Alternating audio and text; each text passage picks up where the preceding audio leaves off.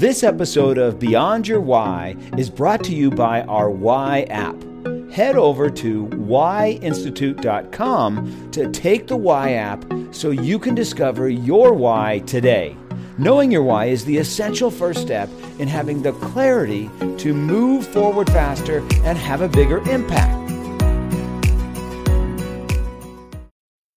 Welcome to Beyond Your Why podcast, where we go beyond just talking about your why and actually helping you discover and then live your why. And if you've been on the podcast or listened to the podcast, you know that what I do is talk about a particular why and then bring somebody on that has that why. And so today we're going to be talking about the why of trust, to create relationships based upon trust. Now, people with this why believe that trust is the most important thing and will work hard to create it. They will become educated as experts in a particular subject and demonstrate that expertise as a way of establishing trust. They will do things right in order to demonstrate that they are trustworthy. They want to know that you believe in them and will go the extra mile to demonstrate that with their actions, words, and deeds. In communication with someone with this why, you might hear words along the lines of, You can count on me. People with this why include accountants, support staff, and those in service oriented professions such as chiropractic, physical therapy, caregivers, and nurses. So, you just heard a Harley Davidson takeoff. And so you're probably wondering now, how the heck did you have that happen? So, my guest I met a long a while back. I don't even know how long it's been now, but a couple of years, probably two years ago, at a brewery with another good friend of mine. And so right now I am sitting outside at a brewery and we are going to have our podcast interview here at the brewery. Now, I've never done this before, so we're trying this for the first time. It's a very casual environment. I've got a beer, he's got a beer, but I want to read you his bio so you know who we're talking to. Today, we are talking with Colonel Matthew Magnus. Now, he has served over 27 years in the United States Air Force and is currently Vice Commander of the Air Force Operational Test and Evaluation Center in Kirtland Air Force Base here in New Mexico. The center's mission is to independently test and evaluate new capabilities in operationally realistic environments to inform warfighters and influence national resource decisions and is comprised of over 70 military, civilian, and contractor personnel working at operating test locations across the U.S. Now, prior to this position, Colonel Magnus was the center's director of operations. Other posts include serving a year in Afghanistan as the 9th Air Force or 9th Air Expeditionary Task Force Director of Operations, helping lead more than 1,800 Special Ops airmen and nine squadron as the Deputy Commander of 1st Special Operations, as well as being the commander of the 550th Special Operations Squadron, where he led and oversaw the flying operations and training of 350 Special Operations and Rescue students annually. Colonel Magnus has flown Special Op C 130 operationally in the United States, Europe, and Middle East, as well as flying 10 different aircraft throughout his career. He holds master's degrees in strategic studies and military arts and science. That was a mouthful, and I am so excited to have you here. Colonel Magnus, thanks for being on the podcast. Thanks, my friend. I very much appreciate it. And I love this new format that you're introducing here, this man in the street concept. I think it's perfect. I think you need to run with it. Uh, I think it's a, a, lot of value to uh, the listeners because it adds another dimension to this why. That's perfect because this is where we met. You remember we were sitting at a at a different brewery, mm-hmm. and we were with a with a good friend of both of ours. And I remember he said, uh, "Hey Gary, have you told Matt uh, what you do?" And I remember saying, "You know what? Instead of me telling you what what I do, let me have you take the Why app, and then we can have a conversation about it." And I remember you took the Why app right there in the brewery. And what was your reaction? About, How did that feel for you? About two minutes took me to take the app and, uh, you know, I came out with trust. You know, there, there was my why. And, and within uh, two minutes after that, you were, were explaining basically everything I've been experiencing and, and feeling for the rest, uh, for my life, for, the, for my entire uh, being. About, yeah, that's a, that, that describes me. And every time you said something, yeah, that describes me. You know, when someone uh, violates your trust, it feels like a gut punch, a, you know, yeah. a sharp a sharp uh, stab to the chest. Like, yeah, I feel that way when someone does not follow through with their word. So yeah, I, I got it immediately. And then you went specifically to a situation that was happening with you. You said, "Man, that explains why I'm feeling like Yeah. I'm feeling." And I know you don't probably want to go into a lot of detail, but kind of give Yeah. everybody an overview of what was going on and then how that made you feel. Sure, and I just want to get out to your, your listeners here. I am uh, just representing myself. Uh, this is not a position of the Air Force. This is a presentation of how I took the Why app and uh, how I came about with trust. So as a, as a result, you know, here I am. You know, and uh, you know, I, I took what Y did and I actually brought it to the Air Force, Yes. which was uh, tremendously helpful, and actually took my organization through the Y and had I do a small test group, 20 people, uh, because I thought we could be a better organization because I saw how fast the Why app could be, but then uh, quickly discover what makes people tick within Yeah. my organization. I could be a more effective leader as a result of that. And I did it again. I think what four or five months later, I brought you back and had to do another 20 people. Yep. And as that, I'm still thinking, you know what? I should because I, I saw an, uh, an 80 person organization. Like, man, I wish I brought everybody, in on Everybody, this. But you know, it is what it is. I got half my organization to, done on the Yes. Why app. I encouraged them to, to take it, but it became again a, a more effective leader. But back to the situation you're talking about. Yeah. My superintendent, my senior ranking enlisted member within the organization, got a small infraction on base, and as a result, got a ticket. You know, and you know it's a non-finable ticket. It's not like you uh, you know are uh, uh, have to go appear in front of anybody, but you have to notify your senior supervisor that you got a a ticket from uh, one of the security police officers on base. No big deal, right? Yep. Well, big deal for me because he didn't really paint that full picture when he came and told me that he got a ticket and what he got a ticket for. You know, and I wasn't until I had another uh, member of my organization. Uh, she was what we call the section commander in the Army. They call it the garrison commander. The person is basically in charge of all discipline within the organization, right? You know, uh, UCMJ authority. And she came to tell me that so and so got a ticket for, you know, X reason, right? And I'm like, that's not what he told me Mm. completely different. He only gave me partial a part of the story, and so then in my, I felt like, why didn't he give me the full trust story? What, what was the trust aspect on why he didn't want to give that? And it really did it impinge on relationship. So Yeah. yes, I brought him in. I had a, a sit down with him, and I explained to him what the rules were, you know, and you know took it very uh, seriously. But it wasn't until I think he came and he actually took the Why app well. I think he took the class when he realized that my why was trust. Yes. And then he like, oh my gosh, I realized what I did. You know, where where I valued relationship with folks. You know, this is where I saw it.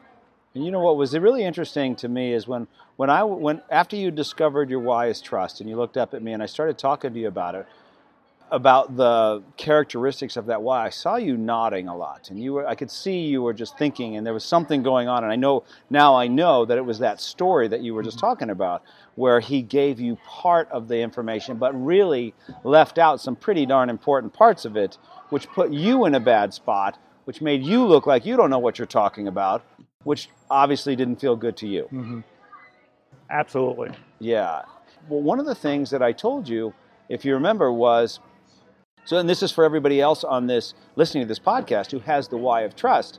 If that is your why, and you don't let people know that trust is a big deal to you, how important trust is to you, then that's also on you, because there's no way that they would know that unless you articulate that to them. If you don't sit down and say, hey, you know, for me, trust is the most important thing. If I can trust you and you can trust me, sky is the limit. But if I can't trust you, then we really shouldn't have a relationship. Once you articulate that to people, then it's out there and they can say, yeah, I believe the same thing. I'm in and I won't let you down. And, and that's that's an essential part of making sure you, you communicate that with folks, and, and the folks with the trust why to make sure you tell folks what you value, Yeah. uh, uh, because sometimes can very be very hard when someone questions your integrity. Ah. And just the other day, uh, you know, I'm at that point in life where I'm uh, reevaluating life insurance, right? And talking to the agents over the phone, and you you go through the litany of questions they're going to ask you, and do you do this? Do you do that? Have you gotten any speeding tickets in the past five years or car accidents? Because they're trying to assess the risk on you. And when you tell them no, uh, as the truth, But then they say, well, can we have your driver's license number? I'm like, I just said I didn't get anything accidents, and now you want accidents or, or infractions, and now you want to question it by looking that up. And it really, it really does impinge on that. Yeah. Not that she would know that, it's over the phone, but the whole point of that was trying to, uh, I guess, get beyond that. She no longer trusts me. This Yeah. relationship is already starting off on a bad foot.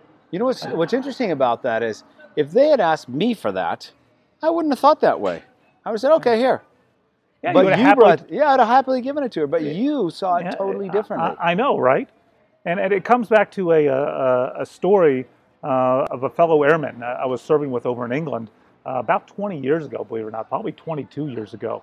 You know, we're both over there, and uh, he uh, had a situation with his landlord. His landlord got in a lot of trouble with the magistrate over there in England and had to be called into court. And he was actually called into court as one of the uh, witnesses wow. to what the infractions of what the landlord was doing, and he wore his military service dress, you know, with the medals and the the, uh, the rank and the, you know uh, the tie, and uh, all all throughout the proceedings, you know, he watched people go up and put their hand on the Bible and swear they'll tell the whole truth, nothing but the truth. Then when his, turn to came, says, "No, you don't need to swear in. Your word is your bond." Recognizing that he was a military member, and that kind of summed it up right there. And so, as a military member, you know, where, the military is viewed always within the top, you know, five professions of having the most integrity, it, consistently always ranks up there, and that kind of really just epitomizes exactly how I felt. But when you go home to your neighbors, when you go home in the community, you take the uniform off, but you still have that high level of integrity. Yet they don't know that. But if they saw you in the uniform, they would think differently. So someone with a, uh, a why of trust, is you know, particularly with the uniform, it's like you know being cursed twice, right? You already have the trust, and you wear the uniform, and you take it off. People then start questioning your integrity. But if you had the uniform on, they look at you in a different light. Yeah. And that's the hard part with people with trust who's also in the uniform, who also wear the uniform. Yeah, Whether you- a police officer, a fireman, you already see those public figures at a high level of trust. And uh, when the uniform comes off, that trust is still there. You know, whether they do doing a post on uh, social media apps, you know, the integrity is at the highest. And as I told you uh, in the past, you know, trust, I think in the future is going to be more valuable than money uh, because people can always go back and look at your history yeah. you know, because of social media and the way that uh, works. Once it's on the, you know, the internet, it's on there forever. They can look at, and if you ever misrepresented yourself and in, infringed on your trust, uh, someone can call you out on that, and it's so hard to come back from that. So people with trust are always making sure they want to uh, that they, they they keep it at such a uh, a pure level that no one could ever come back and, and point at uh, point them to and say, well, you weren't truly honest at that point. yeah. In fact, people with trust uh, with this why um, is uh, will often uh, repeat conversations, past conversations, repeat uh, with individuals that they had to show that they were listening to them Ah. and, and they had a, a uh, uh, they were paying attention and recall certain aspects of a, uh, a, a, a, a Yeah, uh, you've done that with me. I do that with a lot of people, and Yeah. I started uh, started thinking about that uh, over the past uh, couple months. I said, you know, I do that a lot. Why is that? Because I want them to trust me that I was listening to them, that I care Ah. about what happens in, in their life as well. So, so that's something you might notice with people with the trust wise. That repeat conversations that you may have had many months ago, but they want to show you they remember and that they care. So, Matt, when did when did trust become an important thing for you? I mean, when did you, if you were to look back in your life and you say, okay, this stage in my life, I something happened, something I noticed, something went on that really made trust important to me. Can you go back to that time, or It, it wasn't always like one, you think one main event, say, ah, trust is so important to me. It, it, it was always part of who you were. And growing up as a kid in a military family, well, your dad was in the when military? my dad was in the military for a short Mom time. was um, not in the Just military. had monomil- just just a housewife. okay. uh, and uh, cousins and uh, uncles in the military, and uh, going to uh, functions on base. Uh, you just saw the uniform and you saw the, the high level of uh, respect that carried with it. Uh, what particularly made that uniform- interesting to you? that just the high esteem the general public put with the military. And that's why when you see the, you know, ser- particularly the service academies, have a cheating scandal happen, it just grates on those of us in the military, uh, particularly those with the why of trust, Yeah. saying, "Oh my gosh, how can you guys be doing that? How can you really be uh, uh, tarnishing the military because it just kind of chips away with public persona of who we are? You know, when we see in the military, it just kind of whittles away at that.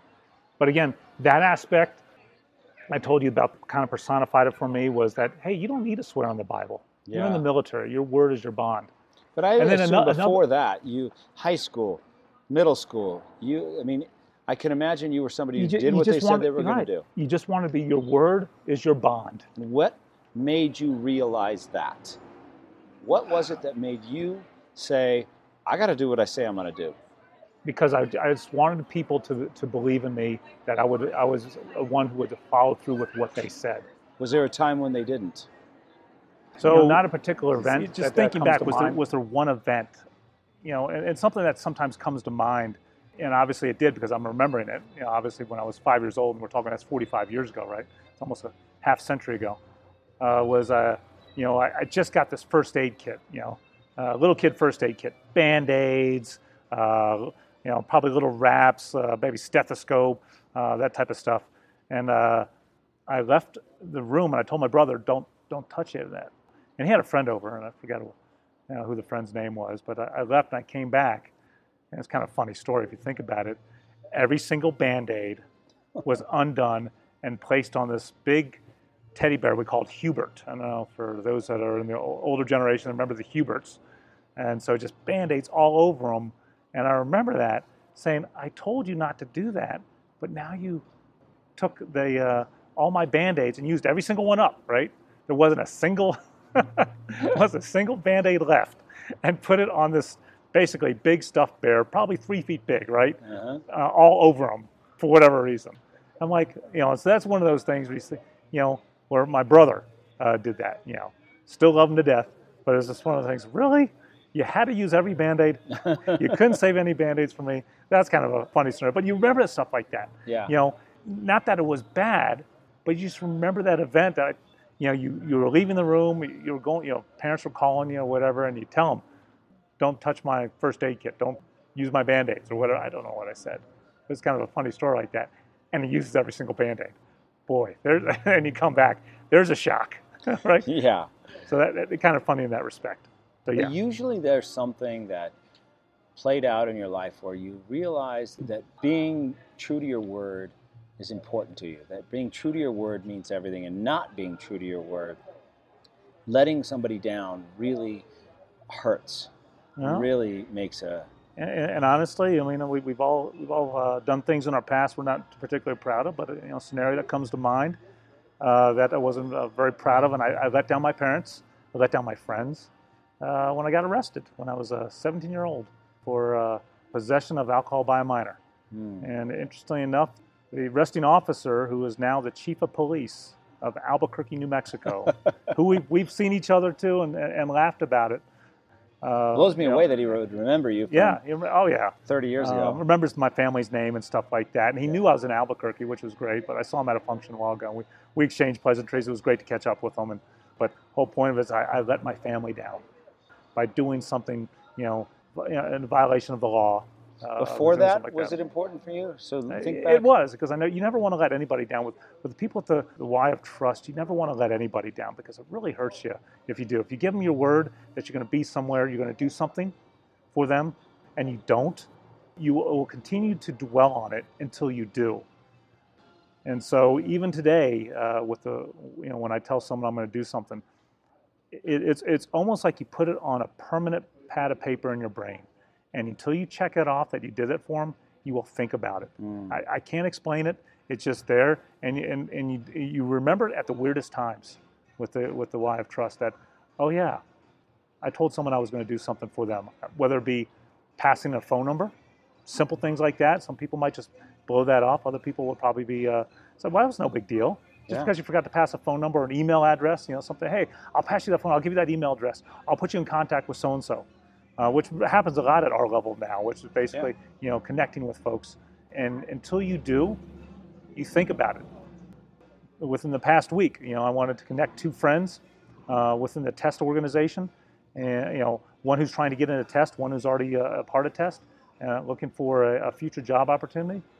I tell you what, I've been thinking about it for the past seven days until I actually sent them an email and connected them to on the email where there's a three-way email conversation. Mm-hmm. Until yeah. I did it, it, it was mental checklist, and I could not get rid of it. It's just the weirdest thing because I wanted him to trust me. I was going to follow through on my word. Those with the tr- uh, of trust can probably understand what I'm telling them. Yeah. When you say when you tell people something that you're going to do, you, do you will continue to think about it until you do it. And so you want to do it right away with the, uh, with this because it gets it off your mental checklist. Yeah. So you want to be proactive and you want to be quick. And so a lot of times the people the, the why of trust will make sure they want, make sure they accomplish something very quickly for that person they told them they, they would, uh, you know, uh, support, do something for. When did you realize you wanted to go into the military? How old were you? Oh, I was probably five or six. Five or six years yeah, old. Yeah, it goes back that far because my dad had just gotten out of the military. I had two uncles that were uh, both in the military, active duty at that time, and, and my grandfather was retired military, uh, and then my mom's dad was a, a Marine in, in World War II. So it was just that aspect to serve, to serve other people and so people with, you know, with the trust why, you know, they want to make sure that they are following through with what they said they were going to do. And I guess I said probably a long time ago that I wanted to go in the military. And gosh darn it, I was going to follow through on my word. And why did you say you wanted to do it? What about it was attractive to you? What about it did you see? Why did you say, I want well, to do that? The respect uh, of those with the military, the, uh, the commitment to serve something greater than yourself. Why really did you care at age five? Think back to age five and said, I'm going to go in the military. Why did you care? What was, it, what was going on with you that says, I'm going to do that? Because you could have picked anything, right? You said, but you wanted to be in the military. I wanted to finish probably what my dad didn't finish. Mm. My dad got out when I was five, you know? So I have never really experienced the military life. And then I kind of sort of experienced it with the other military uh, uncles. Yeah. And their sons went in the military, you know what I mean? Yeah. And so it was kind of drawn that way as I saw everybody kind of going that way. What do you mean uh, your dad didn't finish? I think he wanted to stay in the military, honestly. If you think back to it, I think my mom uh, really kind of forced him to get out of the uh, military. She kind of wanted that stability uh, with the family aspect to that. And um, I think my dad had a strong desire to continue to serve. And he got, uh, he got out for my, for my mom and uh, for the family aspect. Not that I knew any difference. I was five, my brother was four. So it you know, didn't really make a difference to us. We experienced a little bit. You know, he, we did Korea and then Fort Eustis, and next thing you know, we were out. And he's selling insurance in Gaithersburg, Maryland, right? Why did that make you want to go in the military? Because I, I, I wanted to see it all the way through of what the military lifestyle was like and, and the, uh, the bond that, uh, you know, those that serve share. Ah. What do you mean by that? You know, the, the bond that I will be there for that person. You know, when you're, you're the band, you've seen the Band of Brothers, you've probably seen other movies uh, to that extent where, you know, you can trust those of which you served. And I tell you what, to those you know I've served downrange with on multiple occasions, whether it be in the Horn of Africa or in Saudi Arabia or Afghanistan, brothers in arms, we, we had each other's backs, we uh, supported each other. And to this day, I tell you what, if the, the phone rang and so and so said they were in town, it would be one of those things you'd drop anything you would do that was going on to go meet them mm. because I guess the bond you share, the trust that you share together uh, Did you feel like you didn't have that at home? I'm not sure. You know, it's, it's a good question. You know, parents got divorced when I was a teenager. You know, I went to live with my mom and her parents out in Chicago. Uh, you never really saw that uh, family aspect continue past when I was 13. So maybe the, the trust and the bond is, is even that much more important to me with uh, my family, you know, to be there for them. Uh, because uh, my family kind of disintegrated a little bit with you know, when I was a teenage years for, uh, you know, aspects that, you know, are very complicated at this point, but you kind of understand it as you get uh, as an, older as an adult. So know? what are the odds of this? We're in the middle of a conversation, and the wind picks up, and the wind right? picks up out of nowhere. There's been no wind all day, and we're, we're essentially down a tunnel right here because we have buildings on either side of us, so it's only accelerating. So I don't know if you can hear this on the podcast, but suddenly there's like this massive gust of wind shooting through here, and papers are flying everywhere. Well, that's what you get with the man on the street aspect. Man got, on the street, you, you got the environment uh, of with the uh, uh, all elements uh, of with the interview. Not Yeah. just in a uh, closed environment, but you got the, uh, the the pizza plates, the beer, the uh, Kids screaming, the kids people talking, the Harleys going by, the music in the background. But you know what? It makes it for a perfect atmosphere for some of these, these conversations with a good friend Yeah. uh, who's also willing to trust you. Yeah, exactly. So you got into the military, and where all did that take you? So you were you got in at what age? Uh, right out of college, you know, ROTC, uh, 22, graduated from college, uh, was commissioned, and uh, was given a pilot training date. And uh, the career started from there. It was 1992, right? A long time ago. Why Air Force? Um, probably for the diversification of uh, uh, things to fly. My whole family was pilots, but Oh, they were. Army pilots. Ah. So it was, you know, basically rotary wing. How'd they feel about you going to Air Force? Now they were proud, but it also comes with its own ribbing because they're all Army. Seriously, they're all Army, 100% until I went into the Air Force. Uh, but uh, I guess all is forgiven because obviously the Air Force is a cousin of the Army. Yeah. Uh, and I, it didn't really become, uh, I wasn't completely off the hook until this past year when my nephew graduated, well, actually, cousins, graduated from An- Annapolis. And now he's in the Navy. So now I, at least I'm a cousin, right, Yeah. to the Army. He is the Navy, right? So it goes back to the. Uh, Can't support you the know, Navy, can you? Go Army, beat Navy, right? Yeah. So at this point, uh, I am completely forgiven because I did not go Navy, and they finally realized it. And there's been some uh, light banter on the emails and uh, and uh, Facebook chatter that uh, Matt, you're forgiven. Now, you know, uh, cousin uh, John Michael, you know, he really went astray. Mm-hmm. yeah, no kidding. he's going to the Navy, but you know what? Soon I'll be forgiven because you know where he's going? Naval Flight School here in a Oh. few short in a few short months. I think in October. So he's be flying for the Navy. So he's going to be flying for the Navy. So continuing the pilot tradition just uh, the of Navy. the family, just going to the Navy. So you, you got to get a, a tip of the hat saying, all right, at least you're gonna, at least you're going to be a pilot. Yeah. so what? What? Uh, tell everybody a little bit about AFOTEC. What is AFOTEC? Because I find it fascinating. It's a, it does the operational test for what the Air Force is buying. You have a thing that uh, you, you know, you're looking to acquire. Does it perform a certain way? Does it perform in a manner of which you, is predictable? Yes. But then you take that in an environment that has heat, rain, um, dust, combat, and we test it in those environments because not everything uh, behaves the same way in a controlled environment, what we call developmental test, versus a operational environment, uh, which is basically real life Yeah. of what's happening out there. So we take things into real life and test them in that aspect, and will they behave in the same way that the uh, developmental testers behaved in their way? So you take a new product and figure out how it actually works, and is it viable? Is it going to work? Do we want it? Well, I mean, we both, fit, you know, the developmental testers, which are the people that help with the, uh, the acquisitions of it, uh, they determine, yes, it will work, but then we put it under stressful conditions. And that might be a way to think of it. Is operational test puts it under those stressful conditions. Will it still work when it's, you know, when you're, when you're trying to make it uh, perform in a certain way? You know, So what's been the every aircraft will probably fly straight, straight and level. yeah? But can the aircraft fly at a uh, high degree of bank and be able to shoot a missile at the same time? That's an operational environment versus flying straight and level, which is a Ah. developmental environment. You test some pretty serious machines and some pretty serious stuff. My, yeah, the center does, yeah. The center does, yeah. Yeah. You just So- tell them what to test, or Right. how- And so one of the things, uh, the unique thing about uh, the operational test uh, of the Air Force are uh, uh, What does AFOTEC stand for? Air Force Operational Test and Evaluation Center. Okay. And uh, what it does is it provides, and, and this is our mission statement, operational truth to the warfighter. What better place for a guy with the with the Y of trust, right? And so just the other day, I was out at COTF, which is the Naval Operational Test and Evaluation Force out in Norfolk. Their mission statement was provide operational truth to the Navy. It's like, wait a minute, we got the same mission statement. That is so cool. Who knew until they just, you know, I've been in the, you know, uh, AFOTEC here for what, four years, and, and I just learned what our sister services uh, uh, mission statement was. It's very much providing truth. And sometimes when you say, well, we'll, you know, we'll provide the operational truth, it's like, well, was everybody else not providing that truth?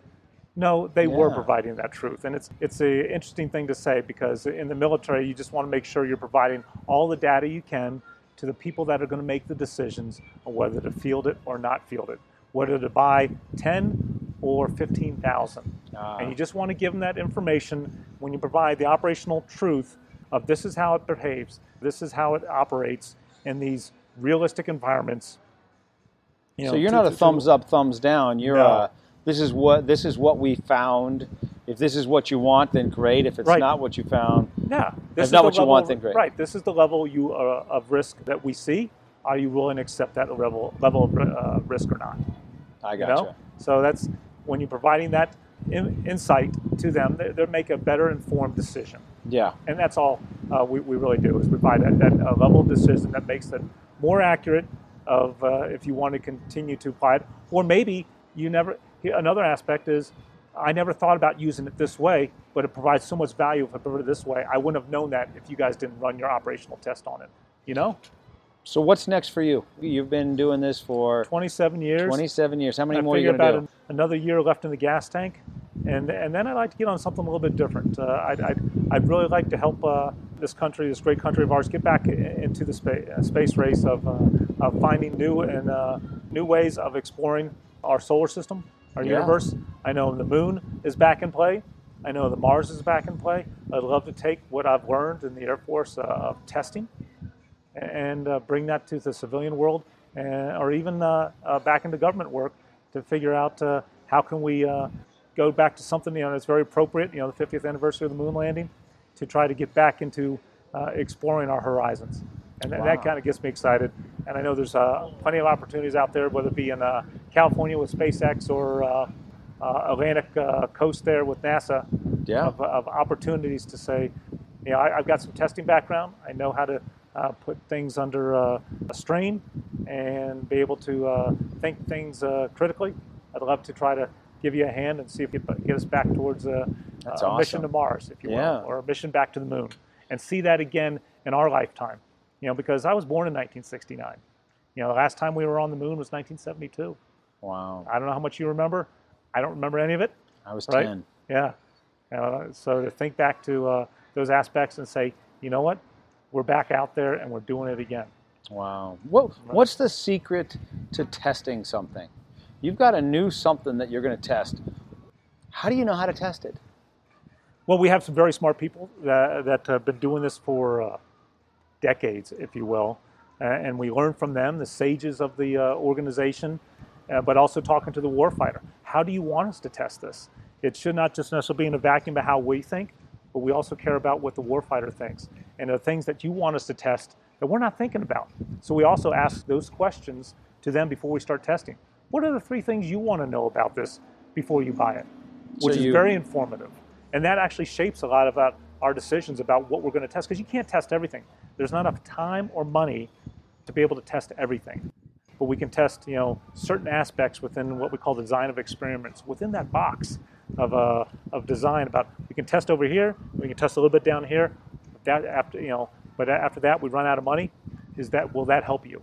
Ah. And or they say no, test a little bit over here, a little bit over here, and a little bit over here, and it uh, better informs our design to get the answers they want to know about. Right. It shouldn't be just care what we know we want to know because we all take an operational uh, aspect to how we think it should be tested, but we want to make sure we're asking the uh, the warfighter, if you will, the operator, who's actually going to be employing this, because many of us have been out of the operating world for 10, Yeah. 12, 15 years.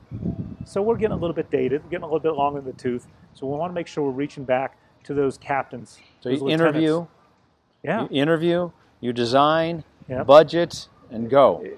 exactly. Yeah. and write a report. And the big thing with that report is we follow through with our report. When our report's going to be delivered on this day, usually uh, 45 days after the days last after the last Oh. test event, our report will be delivered. And it usually meets a milestone event before a major uh, purchasing decision is made. Right uh, before they say we're going to buy 10,000 of these, we make sure our report is out in front of that, so they can look at it and say, "Yep, that is the right call. To con- let's Yeah. let's let's buy." Or maybe we want to do a little bit more testing, or maybe there's some follow-on testing, what we call uh, in the uh, FOT&E Yeah. follow-on testing, uh, that we want to know more information. We're going to buy it, but you know what? Test it some more, and Hmm. tell us what else we can do with it. Interesting. So, Yeah. yeah. So, So I really enjoy it, that, and that's why I say I have a little more fuel left in the tank because I really love what I do. Uh, I really, I, I really see the uh, the long-term investment uh, and the reward to going to work every morning uh, to see. Yeah, I am too young to be I'm putting all this experience to, to Right. bed. I know, but I'm shaping the Air Force to long after I get out. Yeah. And that's rewarding. It's not like I'm shaping the Air Force and for the next year and I get to see that uh, uh, bang for the buck. I'm shaping the Air Force 10, 15 years down the road where I'll be out of the Air Force. But the satisfaction will become reading about something in a, a news article or on an online web saying, you know what? I helped that. Yep.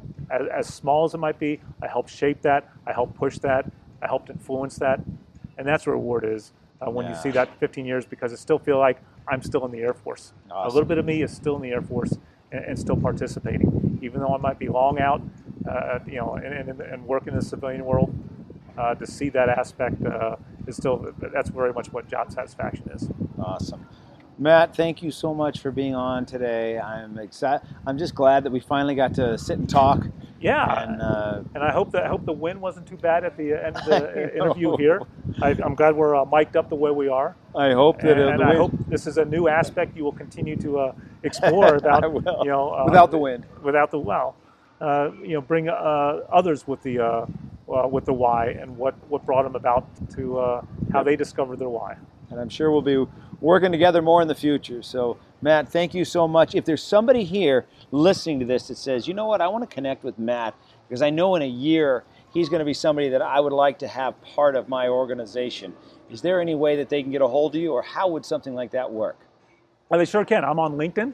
Okay. So uh, Matthew Magnus, uh, you can find me very easily, uh, or you can also email me if you prefer at afmags, Air Force Mags, right, Uh-huh. at AOL.com. I think I'm one of the only few still out there that still have an AOL uh, yeah, address. But uh, I will answer you, and uh, I appreciate just reaching out if you if you heard about this interview, and if uh, you also have the uh, trust of why and, uh, and want to further chat. Sounds great, Matt. Thanks again for being here. You're welcome.